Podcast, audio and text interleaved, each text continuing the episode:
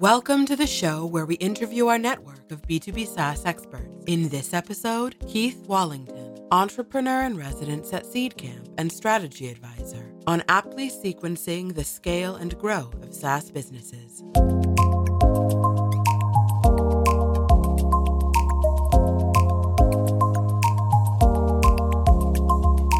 This is the Notion Capital Podcast, hosted by Paul Papadimitriou. Hi, and today I'm with Keith. Hi, Keith. How are you?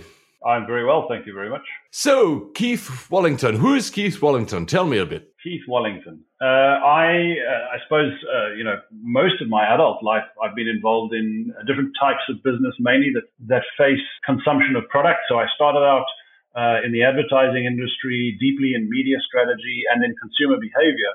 And I think over time, I became more and more interested in the online business models that were emerging. But by the way, I started working before the internet. You know, we're talking about 1990, 1991. I started working uh, when I when I graduated, and kind of by 95, 96, I started spending a lot more of my time in the ad industry and and and outside of the ad industry in, in technology oriented businesses. So I started consulting to businesses like Microsoft, etc., on in their online strategy mainly. I think I've been involved in technology oriented businesses since kind of since uh, I was a I was a, a late teens really.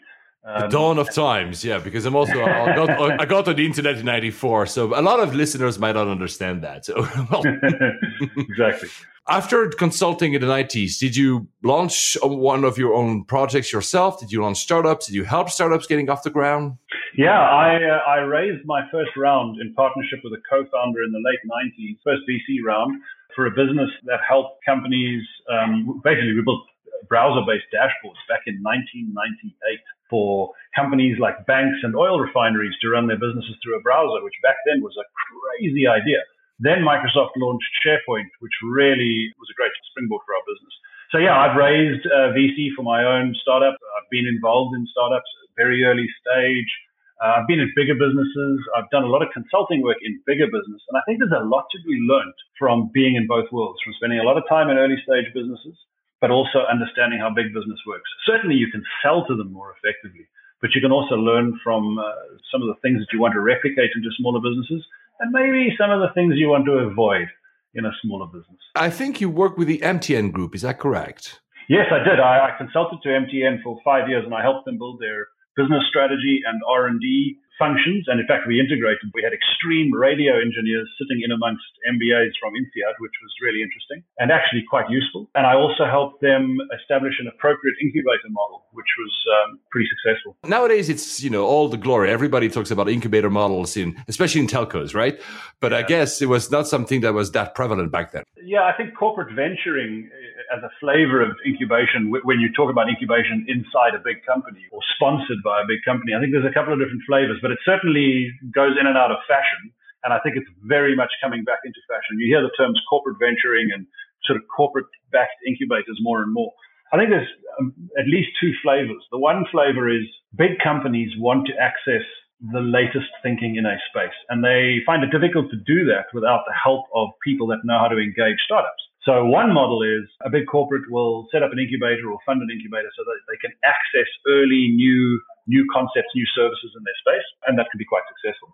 The other model is where they think they have a whole lot of really interesting latent capability or, or new technology in their business that they're thinking about spinning out, but they don't have the entrepreneurial skills to help those teams within their company actually convert those ideas and early technologies into businesses. And at MTN, we, we did mainly the latter, but actually we ended up doing both quite successfully. Is it a model that you still recommend? Because, like you said, it's become the big flavor. Do you think it's actually a successful model at all? Can it save corporates from their downfall? it's possible. Yes, it can. But uh, I mean, it's it's tough. It can absolutely work. So I think particularly where people running the incubation model or the, or the people that are the interface between big company and little company really understand how to create that fusion.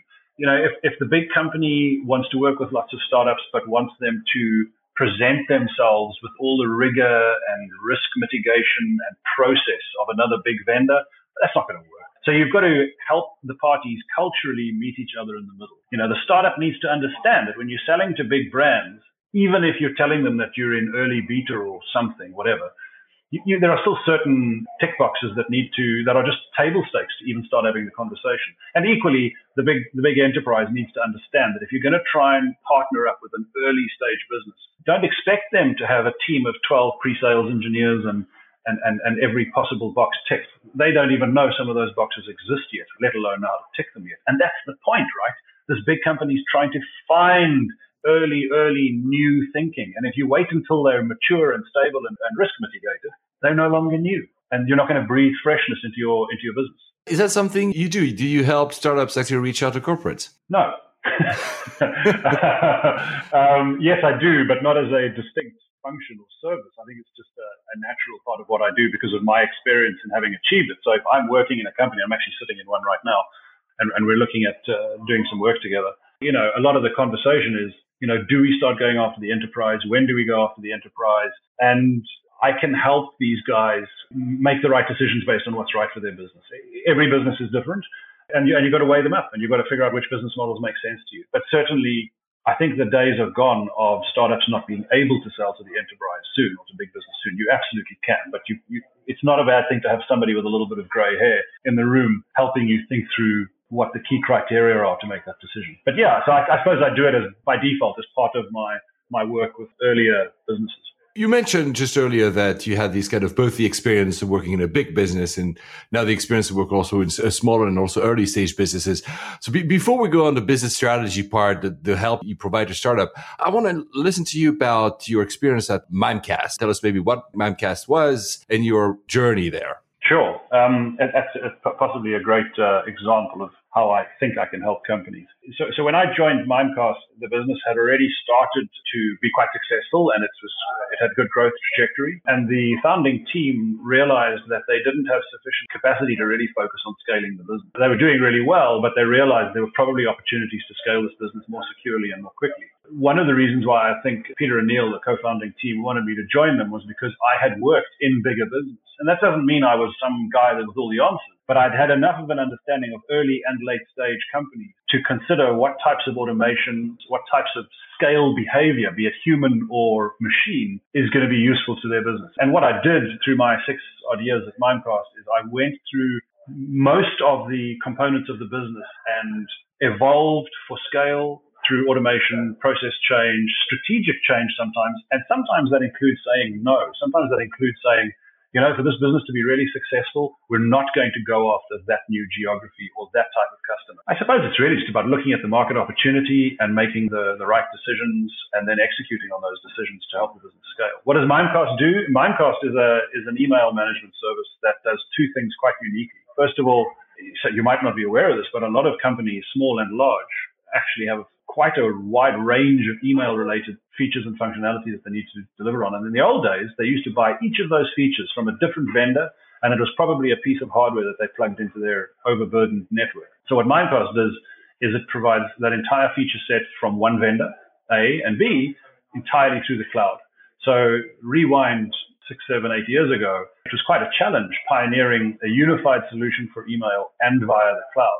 But through through good timing and through hard work of getting the market to adopt this way of thinking, we are now in a in a world where the majority of companies now are buying at least one of their email management features uh, via the cloud. And for a lot of them, they're buying from Mimecast. So it's, it's the largest single player in the space now, really. Did they just listed, right? Yes, we listed on the IPO last week, Thursday. But you left the company. Uh, uh, yes, I left just over a year ago. We, so we listed on the Nasdaq um, last week Thursday, and uh, yeah, I mean, I spent six years in the business. I think I, you know, we went through the, the main piece of that S curve, which is what I really enjoyed. And uh, it was time for me to do something else. I think working inside a very large listed entity isn't necessarily something I find appealing. I'd rather rewind six years and go and find the next one that needs help going through that scaling experience. Either one or maybe a few, because I'm in the process of thinking about how I'm going to engage the marketplace. Do I do I get a job? and go and find another early stage business to scale? Or do I help multiple companies at once? And that's why I do a lot of work with um, the VC community because typically they have portfolio companies that are potentially going to benefit from someone like me working with them. And I'm looking at building out a portfolio, a small list of companies that I work with in depth over you know, sort of a four, five year period and help them through that steep part of the S curve. This is why I was asking the question about that listing, but that kind of shows your philosophy. You really want to be on that way up and that to try to find all the bottlenecks and actually removing them and making that company scale. You're sitting in a company right now. So is that, is that your main uh, area of help when you talk with startups? Is that like, okay, we need to scale, we're not sure how, or we need to scale, we're not sure where. Uh, is that where you actually go in and say, okay, this, according to my experience, you're doing right, this you're doing wrong? Is it kind of very hard lessons you give back to startups nowadays? I don't think you can really say this is right or this is wrong without really understanding the business first. Because because as much as you know an area like uh, say B2B SaaS, which is one of the areas that I've recently spent a lot of time in, because Mimecast is a B2B SaaS business, they're all completely unique. As much as the metrics and the business model might seem very similar from the outside, they really are all very unique companies. So I certainly might have experiences that are very similar to what a company is going through, and I can talk about the scenario that I was in and how I solved that problem. But I think what's really important is to apply your mind to each situation fresh and consider the right opportunities and challenges for that company. So yeah, I, I tend to my orientation is around growth and not growth in terms of just signing up new customers, but sustainable long-term growth for a business. So you can sign them up, but do we, does the rest of the life cycle for that customer make sense? In other words, are they going to really see return quickly? Is it an easy and um, well thought through process that they go through to actually start using your service? Do we know what we want them to be using first to make sure that they see value very rapidly? Is it easy for them to get what they need from the service? Hence, will they hang around? Will they buy more? Will they tell their friends? And there's a series of metrics that are now quite mature, certainly in the SaaS, but pretty much all online businesses that we can string together into a sequence that really shows us the whole animal, the whole life cycle in a quantitative way. So what I tend to do is very quickly work with a team to define what that journey looks like or what that life cycle looks like. And we map the right metrics to, to that life cycle so that we can then use that as a diagnostic tool.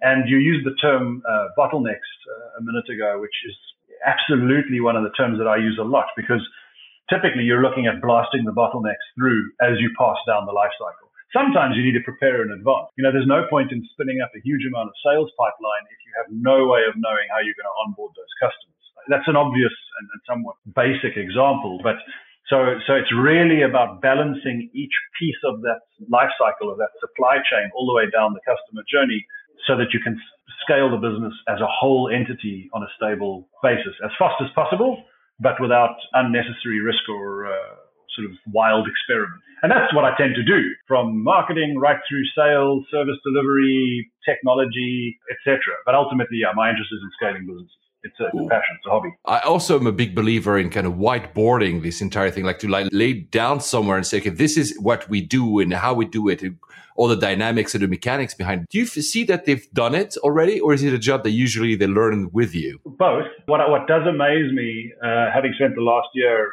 with dozens and dozens of companies from very early stage and right the way through to some very late stage companies since I left Mimecast it's quite interesting that you'd think that the later stage companies had, have a very, very mature understanding of their business model and they can just, you know, roll off the, the metrics for each piece of the puzzle. And you'd think that it's the early stage guys that can't do that. And frankly, I see both in both stages. I have met with some truly impressive, massive businesses that have grown like mad. And when you actually spend like a whole day with the management team, you realize that vast chunks of their machine hasn't been optimized. And without being insulting to the guys, because clearly they've done other things very well, you start working with the team on those elements and you show them that you could actually drive growth even faster than they had already been. It's pretty exciting.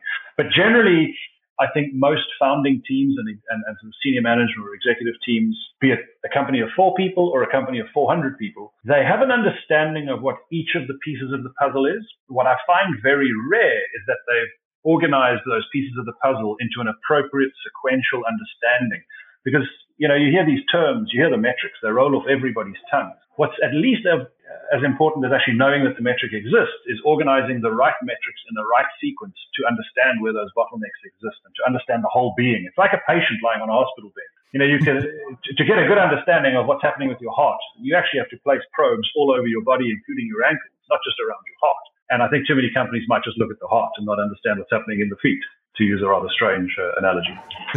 besides, a follow up question, besides the different pieces of the puzzle, are entrepreneurs, founders, teams also sometimes focus on the wrong metrics? Or because they're maybe vanity metrics, or maybe because they have no understanding that another metric could be applied to that stage they're in. Yes, absolutely. And and again, I think it's often it's not an indictment on the team. I think one of the one of the sort of founders' traps is these these guys and girls are running so hard often having to do multiple jobs, they don't necessarily give themselves the time to step back and look for the look at the wood and, and, really see what's going on versus you know being in amongst the trees all day. And so quite often I do. I'll give you an example without mentioning companies' names. Obviously, last week I had a remarkable session with a fairly early stage company. They're two years old and they're doing really really good things in the travel space. And they felt that their conversion rate from inquiries to bookings was pretty good. And actually, on an industry benchmark, it was pretty good. But when you start getting into asking questions around why there's leakage, why, why are so many people requesting information or, or, or putting in a, a, request for a proposal and not ultimately making the booking, you realize there's almost complete lack of analysis going on. And when we started digging into it, we said, hold on a second, your business model has the potential to produce stellar conversion rates in this space. What are we going to do? And we established three areas we want to put probes in and start analyzing what's going on here. I suspect what's happening is their their service is being used far more as a search engine than a booking engine because they've organized their specialist vertical travel sort of category so well. Lots of people are coming there to search because that's what we do for travel, right? We go to the web and we search. But then you might end up buying or booking directly with the the supplier. And a lot of what we need to do is analyze what's happening post inquiry, post search, and then adapt their business model to providing the right types of experiences that would have people wanting to book with them rather than directly with the supplier. By the way, there's no price difference. So it's not like it's price. So yes, very often there are these blind spots, multiple blind spots.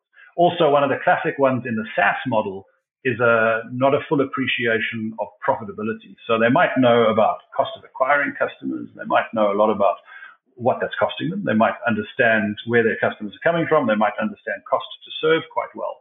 But when they string it all together and they look at the real lifetime value of the customer, when you strip out all costs, often there are big surprises when they realize that actually there's a huge proportion of their customer base that's losing them money and they thought they were profitable. For the smaller end of the companies you work with, do you also pro- provide advisory on how to build the team, to scale the team itself, besides scaling the metrics?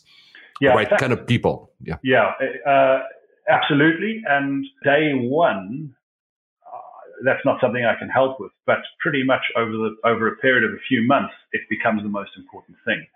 Uh, and in fact, if you look at what the private equity and the venture capital firms do, probably more than anything else these days, depending on their specific business model, is they help get the right people on the boat because that's the most important piece of the puzzle. And once you've got the right people in, you can then provide additional support around key strategic pieces to fast track them on something that maybe they haven't done before.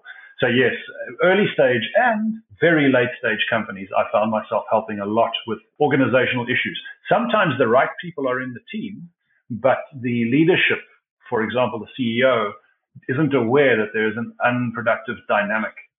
And for example, it's often between marketing and sales.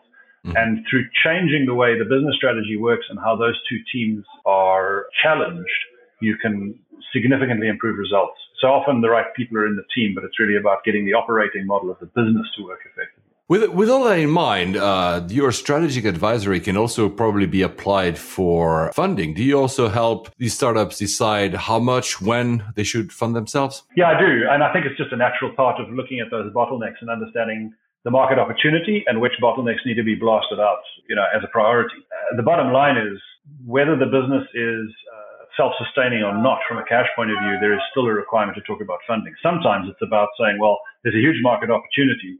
And without sounding too frothy and talk about land grabs, it kind of makes sense that, you know, maybe the conditions are right to take funding because you're in a very fundable position, because uh, there are people that are showing interest. Let's take the money. Or indeed, sometimes it's because when you really show them the true underlying profitability picture of their existing customer base, sometimes people realize that actually if they don't fund this business uh, over a given time frame, they're not going to be trading. And, and often I find, certainly with the earlier stage teams, they assume, particularly at the moment, that funding is easy. There's a lot of cash out there. There are a lot of people looking to invest, but the bar is constantly set higher and higher. So very often it comes down to helping them adjust their story effectively. And that's not just story, that's business model. So, you know, does your business model actually make sense? Let me help you tell that story in, in the right, credible, believable, understandable way. I'll help them get funding from the right people in the right way. But I mean, access to VC uh, money these days, in terms of introductions and meetings, is way easier than it was even four or five years ago. So, you know, I might know lots of VCs, but the challenge isn't meeting VCs anymore. The challenge is the right referral and having the right story when you meet them. So, but yes, I, I help with funding. So uh, coming back to you, because you you said earlier that you were, should I get a job or should I open my own? What is it for you? Because you know all this. Would you consider actually doing another startup at some point, or do you like that consulting and advisory? Because it can be very exciting and do that as well. It's very exciting to work with multiple different startups and see them grow and help them. But at the same time, sometimes it's not your own. So do you have, without revealing any of your future, do you have any feelings about it? Uh, I'm happy to reveal the future. Uh, I haven't made any decisions yet. So yes, I would be interested in joining another business on a full-time executive basis and, and do another Mimecast, which has been an amazing experience. But also, I really enjoy the plurality of helping multiple companies. I enjoy the the excitement and the just the variety of working across multiple business models at the same time, and and it's great to be able to cross-pollinate learnings from, from each of them. I suppose, um, and, and another factor on top of that is I'm also interested in generating wealth, which I don't think is a rude thing. So if I if I choose to work across multiple companies, I think a pure consulting model is not necessarily for me because uh, unless you're charging a very large amount, which very often you can't do, particularly in the early and the mid stage companies, you, you know you're probably covering your costs, but you're not necessarily building any asset wealth. In that context, if I do choose to work across multiple companies, I will probably do it in a model where I also have equity in those businesses, or I will do it in partnership with venture capital or private equity players where I benefit from the upside they see from the investment of time and effort I make in their portfolio. And those are some of the models that I'm looking at at the moment. So, and, and, when I say I'm trying to avoid getting a job or I may or may not get a job, my colleagues in the venture capital and private equity worlds remind me that their jobs are extremely hard and they work and they and they work very long hours. So, you know, I wouldn't want to suggest for a second that it's an easy life to be in the venture capital world. Absolutely not. So, if anyone, a founder or even a large scale company, wants to reach you, how do they do that? Uh, well, you know, LinkedIn is probably uh, is probably the ubiquitous way of connecting with people these days. So that's a good model. Of course, the Notion guys are, are, are also you know know me and um, would be, I'm sure, happy to pass introductions on to me. Equally, they've asked me to spend some time with some of their portfolio, and they're a great bunch of guys. And of course, we we both have we, we all have strong overlap of interest in the B2B SaaS space. But yeah, I mean, I'm, I'm always interested to meet with uh, with new companies. They, you know, not everybody needs help from Keith Wallington all the time. But what I tend to do is I invest the time in initial discussions because, as you said at the beginning, when the whiteboard is out, you pretty quickly get an understanding of where the challenges are and whether I can help or not. Having listened to you now, I understand why the Notion guys reach out to you to help their SaaS businesses that they've invested in because I'm, I'm sure could learn a lot from you. Keith, thank you so much. Thank you very much. I really enjoyed the opportunity to have this chat. Yeah, me too. Cheers. Bye bye. Cheers, Paul.